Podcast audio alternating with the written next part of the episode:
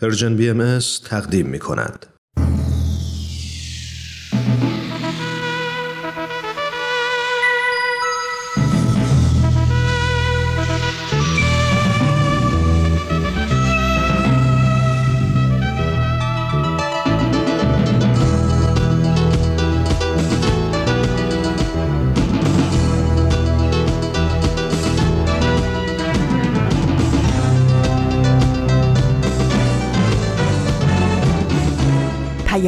دوست. برنامه ای برای تفاهم و پیوند دلها.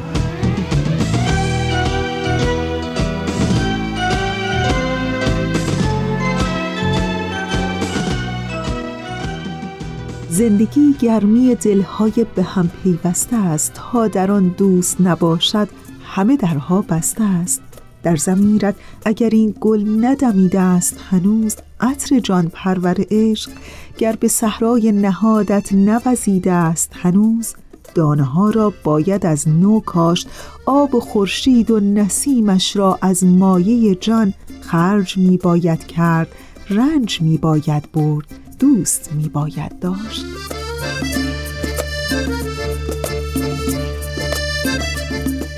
به پیام دوست یک شنبه ها از رسانه Persian BMS خیلی خوش آمدین. من فریال هستم و در ده دی ماه سال 1402 خورشیدی مطابق با سی و یکم ماه دسامبر 2023 میلادی همراه با شما.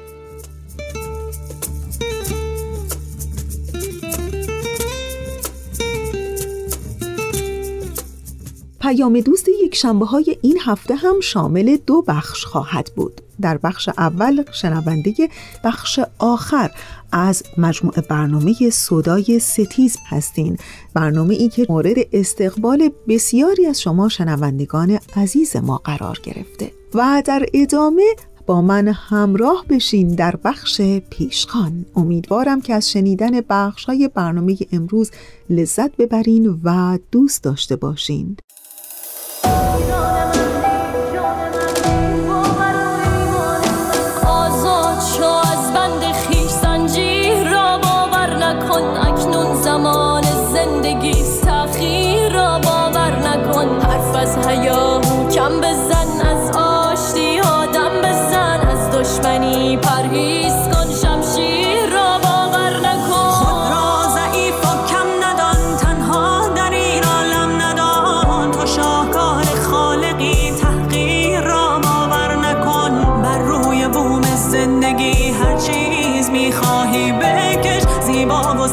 پای تو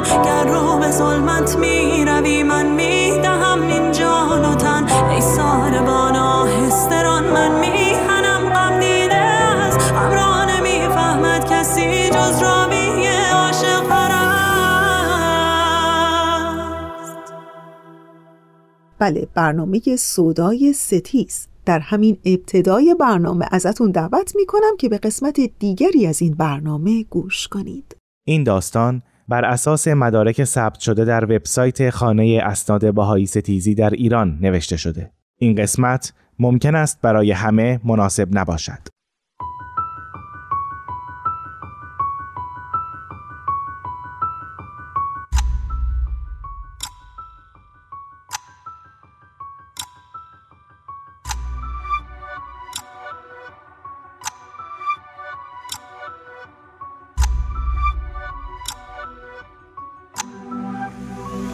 سودای ستیز پایان بخش دوم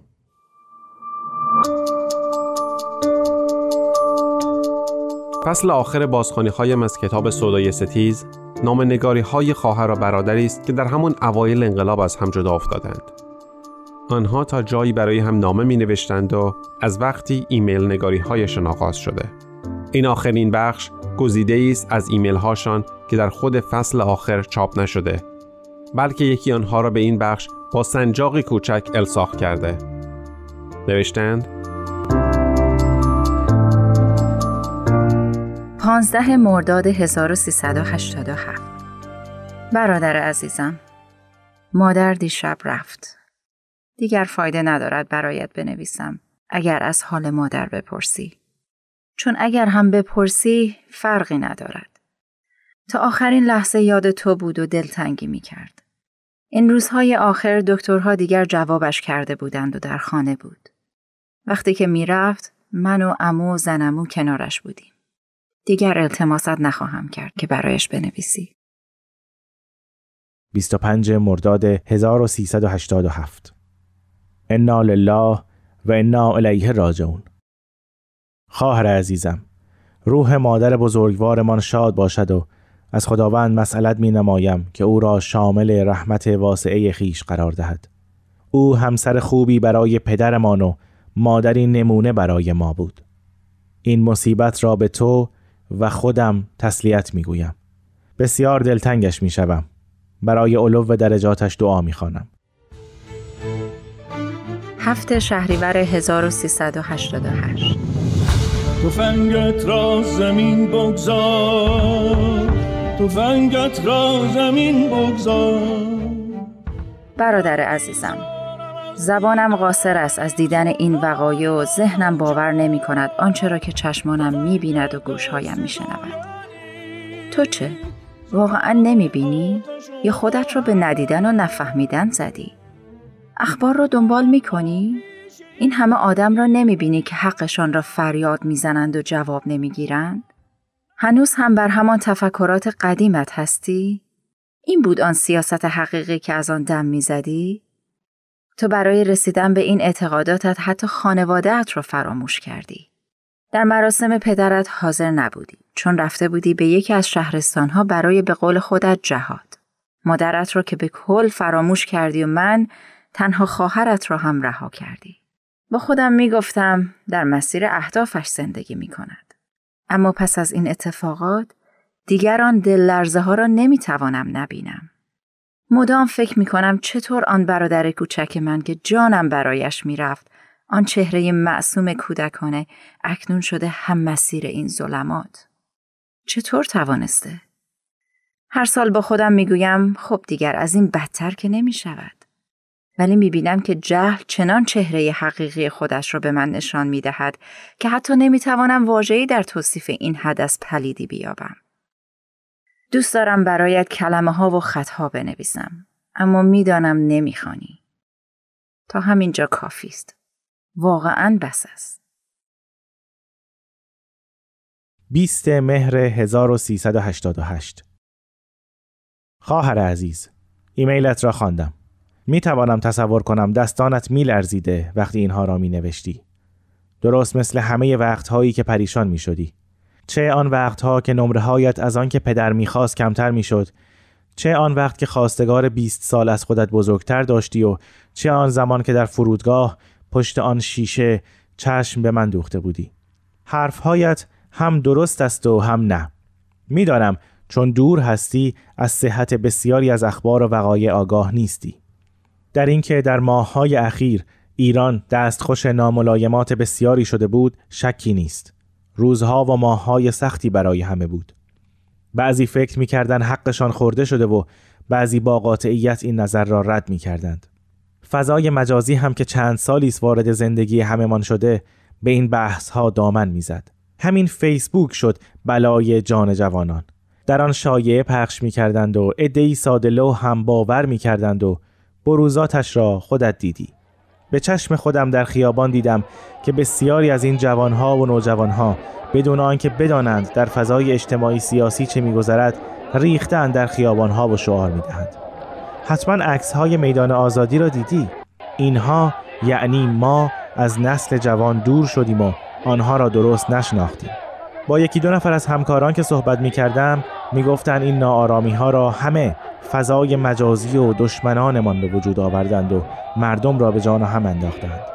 من هم سکوت می کردم میدانی چرا؟ چون با خودم فکر می کردم خب گروهی کوچک و مختصر فریب خورده باشند. این جماعت چطور همه با هم قرار گذاشتند که فریب بخورند و بریزند در خیابانها؟ نمی‌شد اینها را بلند بلند گفت. البته این را هم بگویم که نباید از هیلگری های دشمنانمان غافل باشیم. آنها از همان روزهای اول مدام در این فکر بودند که راهی بیابند تا به ما صدمه بزنند شاید این هم یکی از آنهاست بارها به تو هم انظار دادم که مراقب باش با چه کسانی رفت آمد می کنی. در همین جریانات رد پای گروه های تجزیه طلب و طبق معمول بهایی ها هم دیده شد که به الله رهبران اینها دستگیر شدند. خیلی باید مراقب باشی و رفت آمدهایت را مدام بررسی کنی. با خودم فکر می کنم که شاید همین اینترنت و پیشرفت تکنولوژی راهی شده برای آنها. باید چاره‌ای برایش اندیشید. باید خوب شناختش. من که از این اینترنت فقط همین ایمیل زدنش را یاد گرفتم. نه به قول جوانها اورکاتی دارم، نه فیسبوکی، نه وبلاگی. فکر می کنم باید بیشتر از اینها در این فضاها باشم. همین ایمیل هم که می بینی چند روز طول کشید تا بنویسم. هرچه هست هر دو طرف در این جریان تا حدی نقش دارند و به نظرم شاید بتوان تا جایی مقصرشان دانست. این سالها ما را از هم دور کرده. حداقل خوشحالم که هنوز به قول خودت آن برادر کوچک با چهره معصوم را به یاد داری. میدانی زیاد حرف زدن برایم سخت است. قربانت.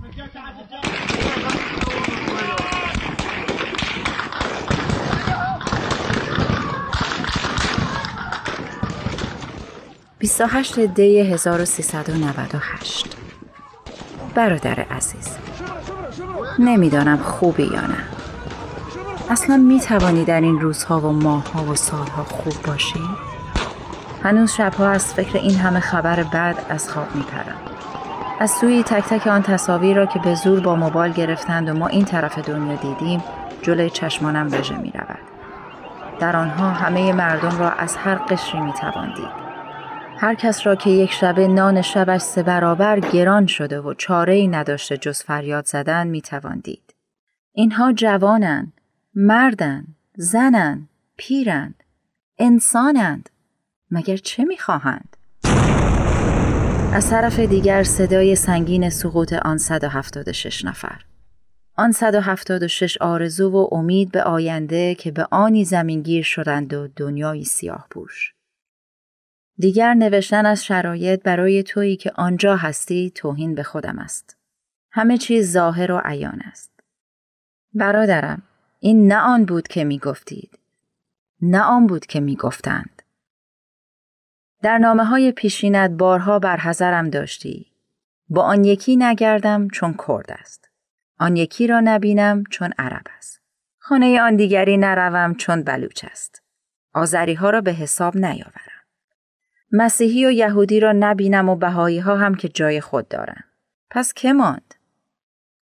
ازت پرسیدم اینها با من و تو و مملکت چه کردن که می‌گویی نبینمشان؟ همه را با یکی دو جمله می‌زدی که یا تجزیه طلب است یا جاسوس یا کافر. تای تایش هم می‌گفتی در جمع همفکران خودت باشم تا چشمانم باز شود. دقیقا به چه باز شود؟ به این وقایع؟ به اینکه ده روز درها و پنجره ها بسته شود و فریادها خفه؟ یا به اینکه نه خورد سال در میان 176 نفر در یک لحظه کل پا شدن در حاشیه های تهران؟ چه کشیدن در آن ثانیه های آخر؟ هرچه بیشتر به حرفها و شعارهای گذشته فکر می کنم، بیشتر پوچ بودنشان برایم واضح می شود. همیشه جملت این بود که چشمانتان را باز کنید. اکنون از تو می‌پرسم. دقیقا می‌خواهی چشمان من به چه باز شود؟ به کجا؟ بی صبرانه منتظر پاسخت هستم.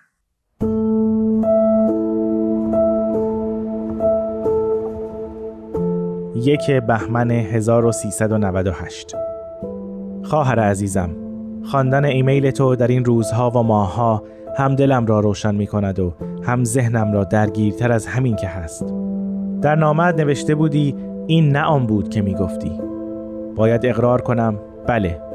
این نیست آنچه که من می گفتم من اگر پیش از انقلاب چشمانم باز شد و با دیگران در افتادم به خاطر دینم بود. اگر با بهایی ها درگیر شدم به خاطر آخرتم بود. اگر پس از انقلاب فعالیتی کردم به خاطر ملتم بود و اگر جهادی بود به خاطر مذهبم. امروز هم به خاطر همین هاست که هنوز مشغولم و هنوز تلاش می کنم اما الان نمی‌دانم که این مشکلات این بلایا و این دردسرها از ماست که بر ماست یا دشمنانند که اینها را خواستند. مرزها را گم کردم. نمی‌دانم دلیل این بلایا چیست. یعنی نمی‌توانم پیدایش کنم. حزم آنچه که بر ما در این یکی دو ماه رفت برایم سخت است. نمی‌توانم تشخیص دهم رد پای دشمن تا کجای این ماجراست و تقصیر ما چیست. سردرگمم. از من پرسیده بودی که دقیقا چشمانت را به چه باز کنی. شاید بهترین جواب این باشد. نمی‌دانم.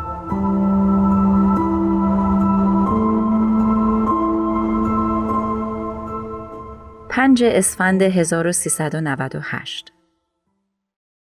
برادر عزیزم امیدوارم خوب باشی. از خواندن آخرین ایمیلت کمی جا خوردم. راستش رو بگویم خیلی جا خوردم. انتظار داشتم بیشتر از پیش سختتر و محکمتر پاسخم را بدهی. کلی جمله و کلمه آماده کرده بودم تا هم حرمت بینمان حفظ شود و هم حرفم را زده باشم. اما وقتی آن ایمیل را خواندم باورم نشد که تویی.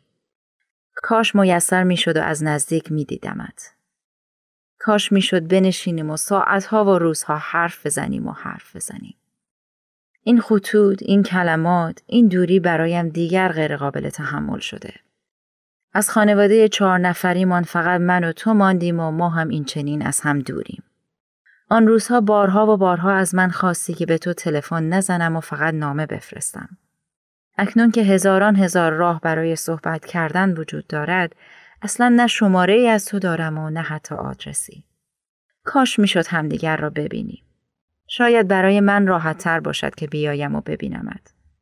اما امو و زنمو به شدت مخالفت می‌کنن. می‌گویند این زمان زمان مناسبی نیست و فعلا باید سفر به ایران را تعویق بیاندازم. من هم مانند این چهل سال قبول می‌کنم. اما امیدوارم که بتوانم به زودی ببینمت. قربانت خواهرم.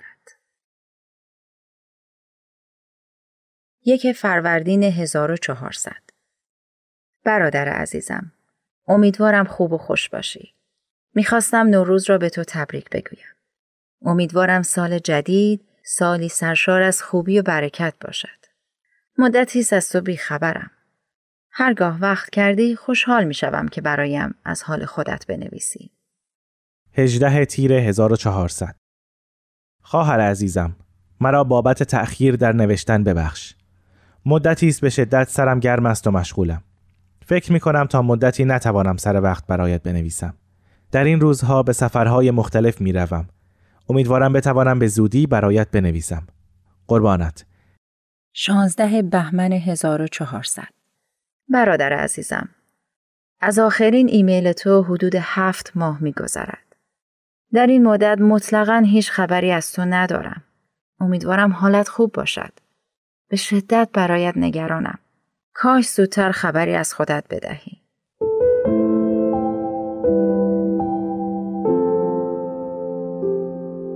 بیست اسفند 1400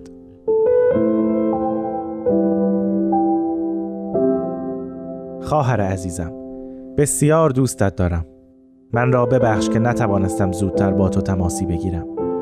این ماها زمان پریشانی من است. تقریبا کسی را نمی بینم و با کسی حرف نمی زنم. همین که اینجا برای تو می نویسم هم خودش خرق عادتی است که نمی‌دانم چرا انجامش می دهم.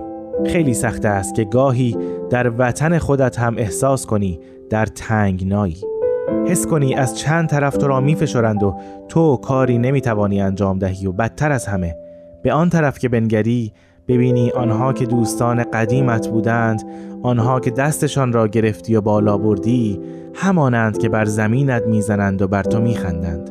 چون دوست دشمن است شکایت کجا بریم؟ شاید اکنون کمی حرفت را می‌فهمم. یادت هست همان اوائل گفته بودی نمی‌توانی نفس بکشی؟ اینکه اینجا بودم برایت سخت شده؟ چهل پنجاه سال از آن زمان گذشته و من هیچ وقت گمان نمی بردم که وقتی به شست هفتاد سالگی برسم برای خواهرم در آن سوی دنیا بنویسم که حق با تو بوده. هنوز هم فکر می کنم مسیرم درست بود ولی نمی‌دانم چرا نتیجه چیزی دیگر شده. یادت هست؟ در یکی از ایمیل هایت نوشته بودی این نه آن بود که می گفتی. این نه آن بود که می گفتند. از آن زمان گاه به گاه این جمله به ذهنم متبادر می شود. این نه آن بود. نمی‌دانم آینده برای من چه می خواهد. اصلا نمی‌دانم در این سن و سال آینده ای برای من هست. اینطور فکر نمی کنم. مدام حس می کنم سایه ها کشیده تر شدند و آنها که در سایه اند تعقیبم می کنند.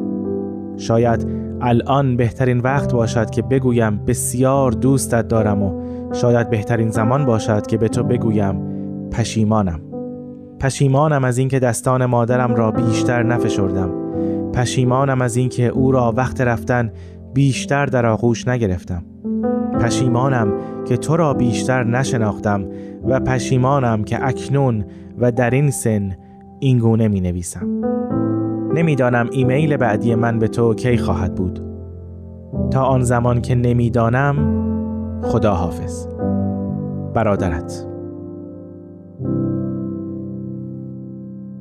21 اسفند 1400 برادر عزیز ایمیلت بسیار مرا نگران کرد. حالت خوب است؟ کجا هستی؟ تهرانی؟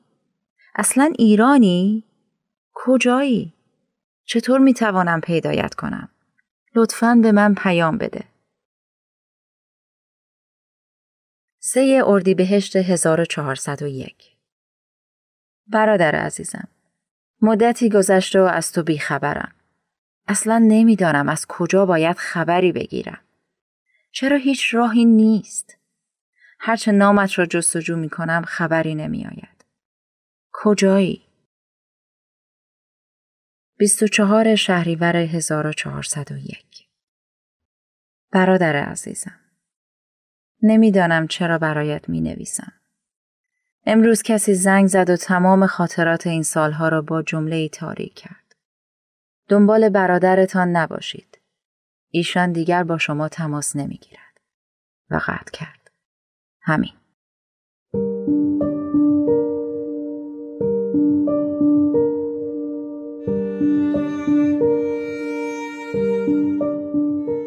بسیار حرف ها دارم با تو. بسیار حرف ها داشتم با تو و تنها راه هم همین نوشتن است.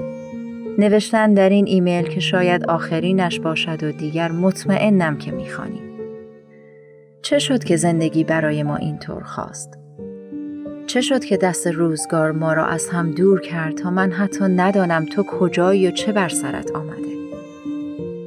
اما آیا زمانه اینها را خواست یا خودمان انتخاب کردیم؟ اینکه من در اینجا باشم و تو در ناکجا تصمیم خودمان بود یا دست تقدیر؟ هر روز در گرداب خیال و تعمل فرو می روم که اصلا چرا باید می آمدم؟ چرا تنهایت گذاشتم؟ چرا تو با ما نیامدی؟ پرسش هر روزه مادر می توانستم بمانم؟ می شد همگی مانند گذشته با هم باشیم؟ چرا آن خاک دیگر پذیرای من نبود؟ چرا نتوانستم در مملکتم درس بخوانم، کار کنم، ازدواج کنم و خانواده تشکیل بدهم؟ چه شد که ما همه ایران را در سبزه های عدسی که روی میز کارمان می‌گذاریم یا در دور همی های گاه گاه می جوییم. چه شد که این همه دانایی و دانش در جاهای دیگرند و نه در سرزمین خود تو بودی که اینگونه خواستی یا من یا ما در آخرین ایمیلت نوشته بودی آینده برای من چه می‌خواهد؟ اصلا آیا آینده ای هست؟ میدانی تا مدتها با خودم کلنجار می‌رفتم که به گذشته فکر نکنم. اما اکنون می‌بینم اگر همان گذشته را داناتر بودم تأسف و پشیمانی حال را به دوش نمیکشیدم. پس به سوالت پاسخ می‌دهم. آینده برای من چیزی نمی‌خواهد و اصلا آینده ای نیست تا وقتی من نخواهمش آنچه در گذشته سبب شد با هم نباشیم همان جدایی ها و دوری های حال آینده را خواهد ساخت زمانه دگر شده من چطور؟ ما چطور؟ آیندگان چطور؟ به مادر سلام مرا برسان به امید دیدار به زودی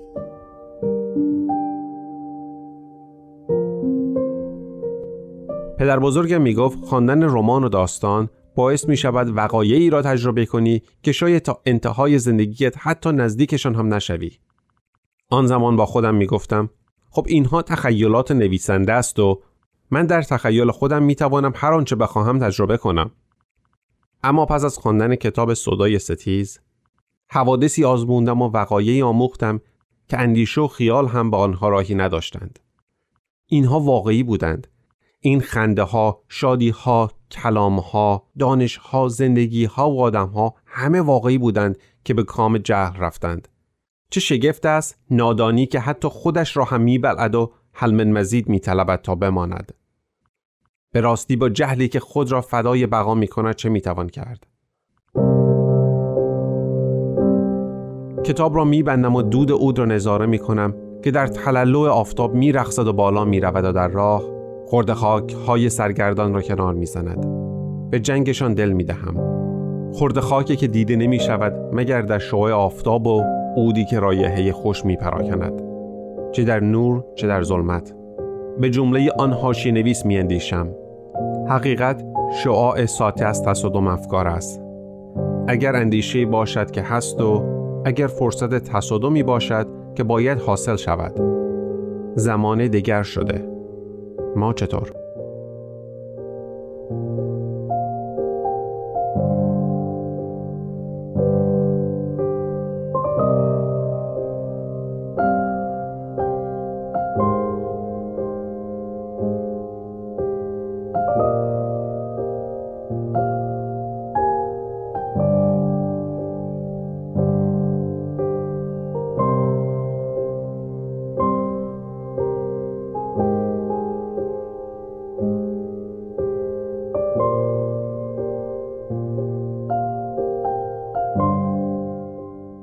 دوستان عزیز ما اونچه که شنیدید بخش آخر از مجموعه برنامه صدای ستیز بود. ولی جایی نرین برنامه ما تمام نشده. همینجا با ما همراه بمونید تا انتهای 45 دقیقه برنامه امروز.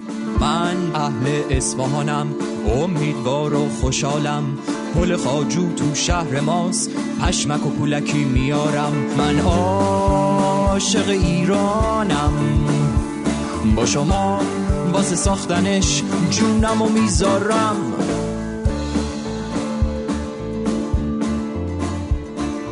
من بچه تبریزم با هوشم و زرنگم.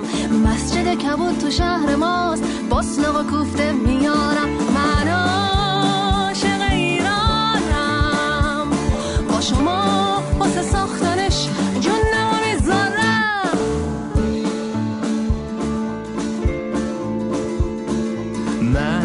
بچه گرگانم خوش قلب و مهربانم.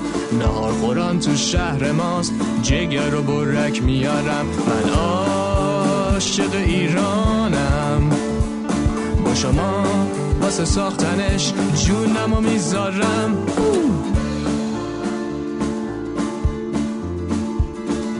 من بچه آبادانم صبورم و خندانم میدون فرهنگ تو شهر ماست. عینک ریبان میارم. من عاشق ایرانم. با شما واسه ساختنش جونم و می‌ذارم.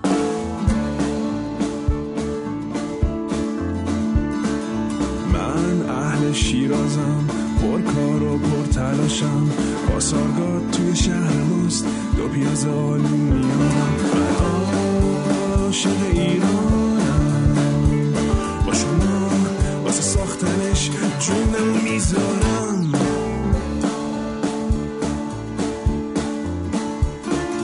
ما اهل ایرانیم خونگرم و مهمون نوازیم.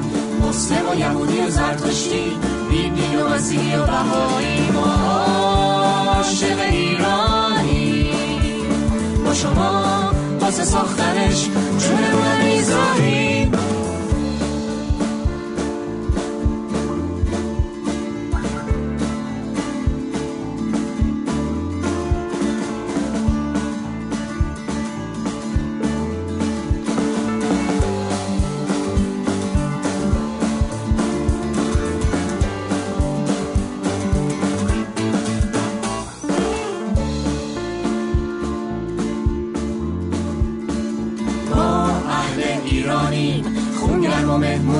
نوازیم مسلم و یهودی و زرتشتی.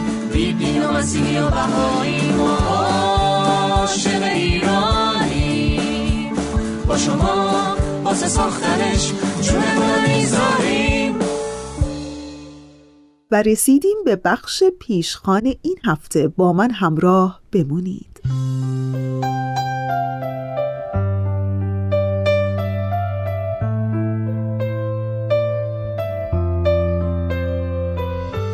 در دنیایی که ما این روزها زندگی می کنیم دنیای عجیبی است. از طرفی روزهای پر هرج و مرج و جنگ و کشتار در سوی از دنیا و ظلم و ستم و قتل و بیعدالتی در کشورمون ایران.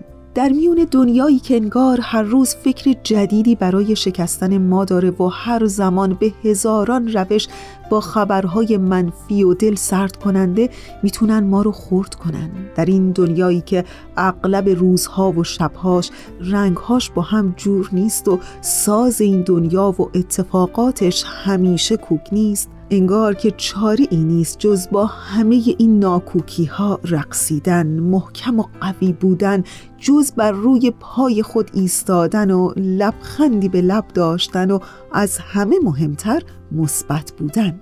ولی می‌دونین چیزی که فکرم رو این روزها به خودش مشغول کرده اینه که حقیقتا مثبت بودن به چه معناست؟ در این زندگی های پر از زخم پر از دردهای بی امان پر از خبرهای منفی و آزاردهنده چطور میشه حال آدم همیشه خوب باشه و خوشحال؟ خلاصه از شما چه پنهون که این فکر و خیال شده بود دل مشغولی من که در یکی از صفحاتی که در شبکه اجتماعی اینستاگرام دنبال می‌کنم به نام Persian Meditation مطلبی رو خوندم در همین ارتباط. خیلی برام جالب بود و می‌خوام بهتون بگم که همینجا با من همراه بمونین تا براتون بیشتر از این مطلب بگم.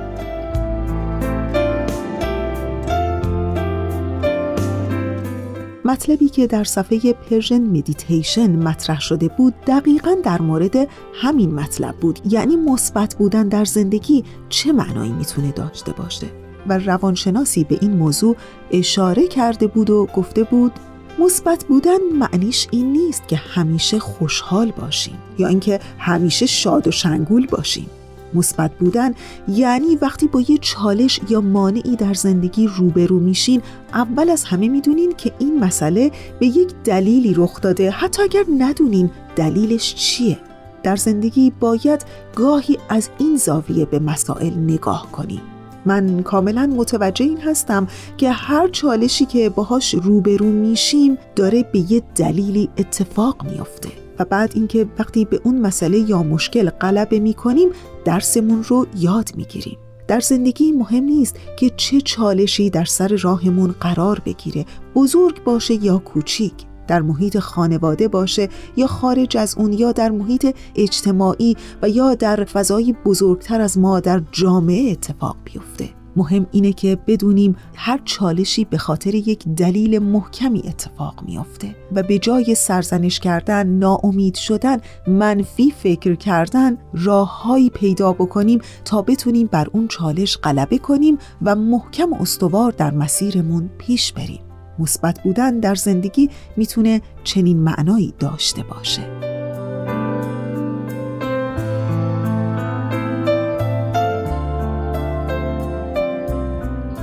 وقتی چنین مطلب تعمل برانگیزی رو شنیدم فکر کردم که چه خوبه که بتونیم به مسائل و مشکلات زندگی از زاویه های مختلفی نگاه کنیم. معمولا ما آدم ها هر اتفاقی که برامون میفته اول از همه خیلی افسرده میشیم فکر زیاد می‌کنیم و به جای حل کردن مسئله به دنبال این هستیم که چرا برای من اتفاق افتاده یا اصلا چرا اتفاق افتاده. و حالا نکته جالب دیگه این که چند روزی چنین مطلبی کل ذهنم رو به خودش مشغول کرده بود و یه جورایی دل مشغولیم شده بود که در صفحه اینستاگرام پونه مقیمی روانشناس مطلبی رو خوندم که می‌گفت منتظر نباشیم احساساتمون کمرنگ بشه. منتظر نباشیم که سوگ و مشکلات و مسائل و دقدقه های زندگیمون تموم بشه. منتظر تغییر جهان درونی و بیرونی نباشیم. منتظر نبودن به ما کمک می‌کنه بتونیم در کنار احساساتمون رشد کنیم و از اونها بزرگتر بشیم. گاهی دردها قرار نیست گذر کنن یا ما از اونها عبور کنیم. گاهی بزرگتر شدن از دردهامون تنها راه تمام شدن دردهاست. اگر هر روز بر روی زندگی کردن تمرکز کنیم روزی چشمانمون رو باز می کنیم و خواهیم دید بزرگتر از تصمیم های گذشتمون شدیم. بزرگتر از رابطه های قبلی بزرگتر از وابستگی ها بزرگتر از رفتارها و واکنش ها و بزرگتر از آزارها و رنج ها و سوگ ها و بزرگتر از تمام اونچه که تجربه کردیم شدیم. زمانی که می آموزیم چطور بدون انکار دردهامون هر روز در کنارشون بیدار بشیم و به زندگیمون اجازه بدیم که جریان داشته باشه اون وقته که تغییر درونی رخ خواهد داد. تغییری که آهسته اتفاق میفته تغییری که نه تنها درونمون رو تحت تاثیر قرار میده که حتی کم کم نگاه ما رو نسبت به رنج و درد در زندگی هم تغییر میده. و نتیجه این صبور بودن با دردهامون سالها بعد دیده خواهد شد.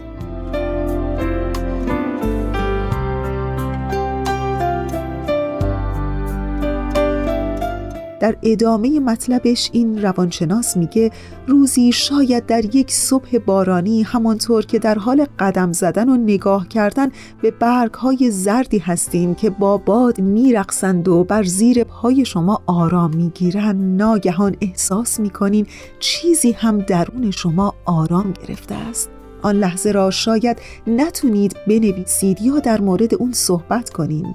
احتمالا از اون لحظاتی است که فقط با قلبتون می‌تونین درکش کنین نه با کلمات. اما درست در همون لحظه خواهید فهمید.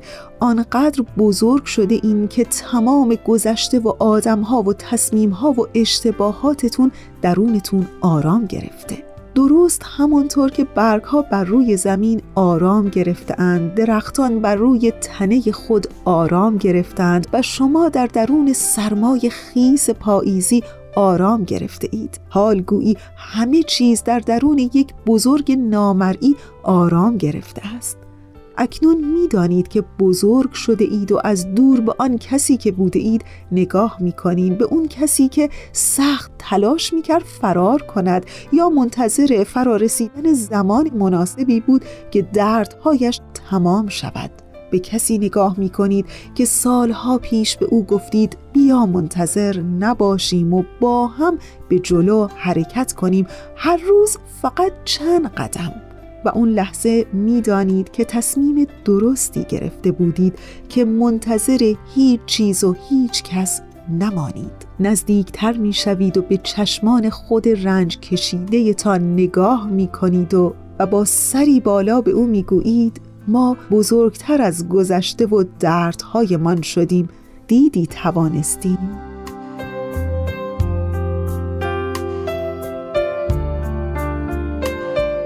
ظاهرا همه این دردها و رنجها و زخمها هم بخشی از زندگی است باید که به دردها اجازه عبور بدیم و بر این باور بمونیم که هر دردی می‌تونه شروع جدیدی از درک مفهوم زندگی باشه و شاید این خودش همون یک تجربه از مثبت بودنه اینطور نیست؟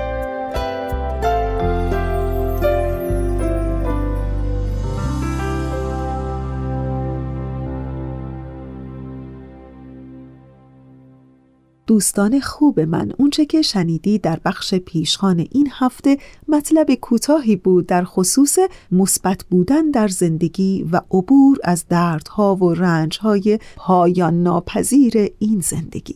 تا انتهای برنامه امروز با ما همراه بمونید.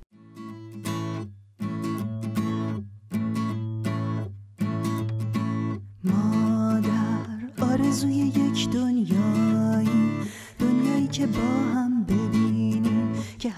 هر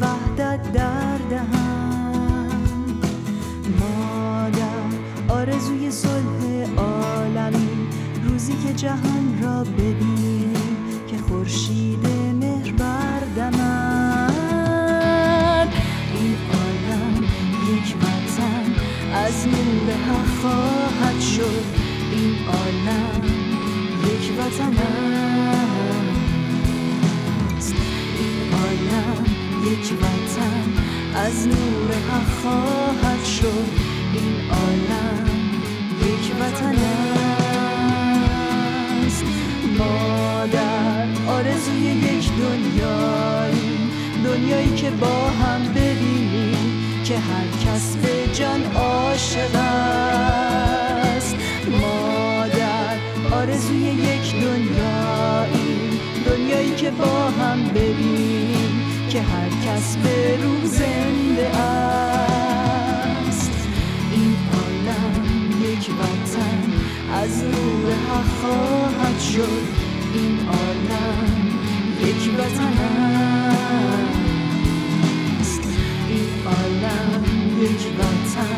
از نور حق خواهد شد. این عالم یک وطن است. مادر آرزوی صلح عالمی همه ملل را ببینیم. ندای وحدت در دهن.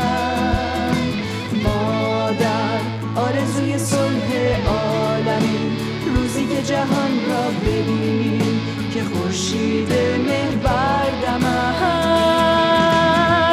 این عالم یک وطن از نور حق خواهد شد. این عالم یک وطن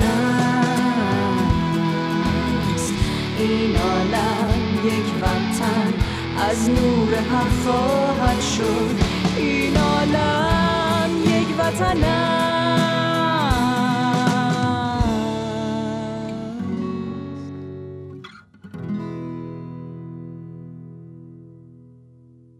خب دیگه وقت وقت خداحافظی است. فرصت چندانی ندارم و مثل همیشه در انتهای برنامه امروز تشکر می کنم از همکار عزیزم بهنام برای تنظیم این برنامه. و آرزوی همیشگی ما برای همه شما این هست که کلبه دلتون گرم باشه چراغ امیدتون روشن و وجودتون سبز و سلامت.